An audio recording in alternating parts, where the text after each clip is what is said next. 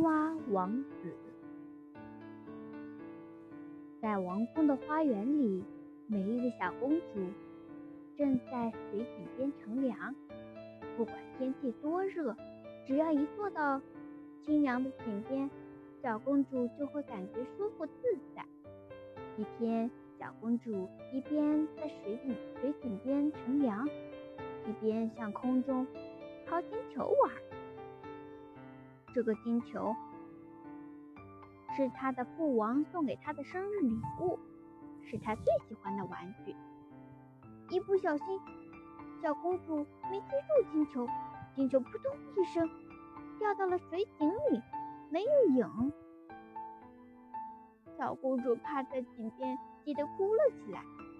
忽然，旁边蹦出一只非常难看的青蛙，它对公主说。美丽的公主，你为什么哭啊？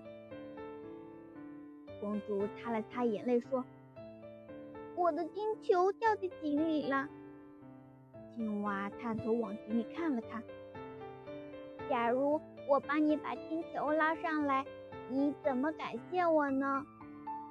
听到青蛙的话，公主立刻不哭了。她说：“青蛙，只要能捞上金球。”你要什么都行。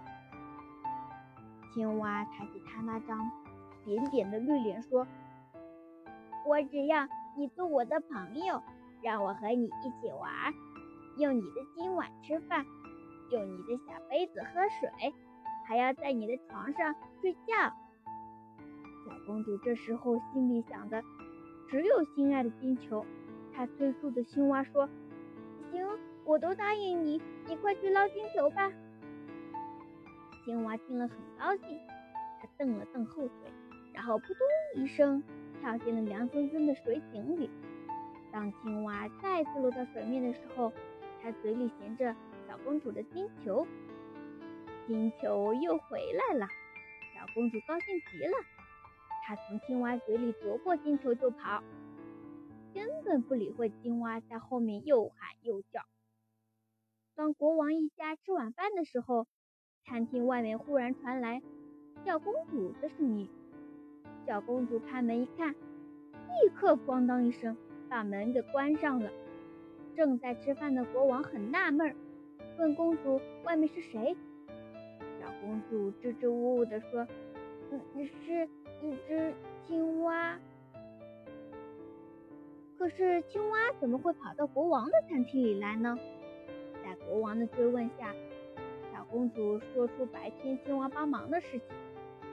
青蛙听了，立刻把青蛙；国王听了，立刻把青蛙请到餐厅，并让青蛙和他们一起共进晚餐。青蛙也没客气，它抬着扁扁的绿脸，让公主把它抱上椅子。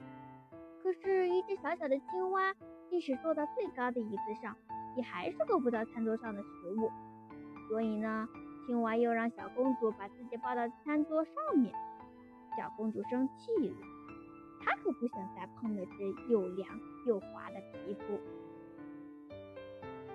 但看到国王责备的目光，小公主只好按青蛙的意思去做。可是更让小公主受不了的是，青蛙竟然要和自己吃一个盘子里的饭，喝一个盘子里的水。青蛙吃得津津有味。小公主却恶心的差点吐了出来。小公主想立刻躲开难看的青蛙，她一吃完饭就回到自己的房间睡觉。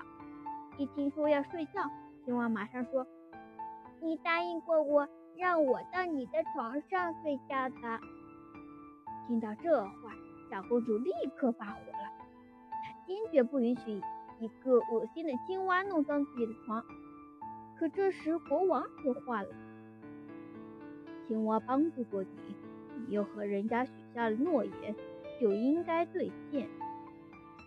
小公主没话可说了，她用两手指捏着青蛙的后腿，飞快地跑到了自己的卧室，然后啪一声把青蛙扔到地上。小公主的表现并没有让青蛙难过，她认真的对小公主说：“其实你应该把我抱到床上去。”看到国王不在身边，小公主终于可以发脾气了。她捏起青蛙的后腿，使劲往墙上摔去。只听见耳边“吧唧”一声，青蛙落到地上。然而转眼间出现在小公主眼前的，竟是一个英俊的王子。小公主惊呆了。原来这只难看的青蛙其实是一个中了魔法的王子。尽管小公主那么没礼貌，王子还是很感谢小公主解除了自己身上的魔法。王子向国王请求娶小公主为妻。青蛙王子其实早就爱上了经常来井边玩耍的小公主，只是当时他还是只一只青蛙，没办法向小公主表达心意。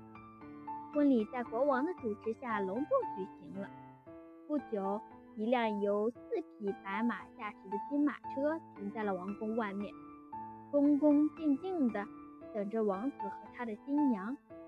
婚礼结束后，马车载着年轻的王子夫妇，披着霞光驶向了幸福的天地。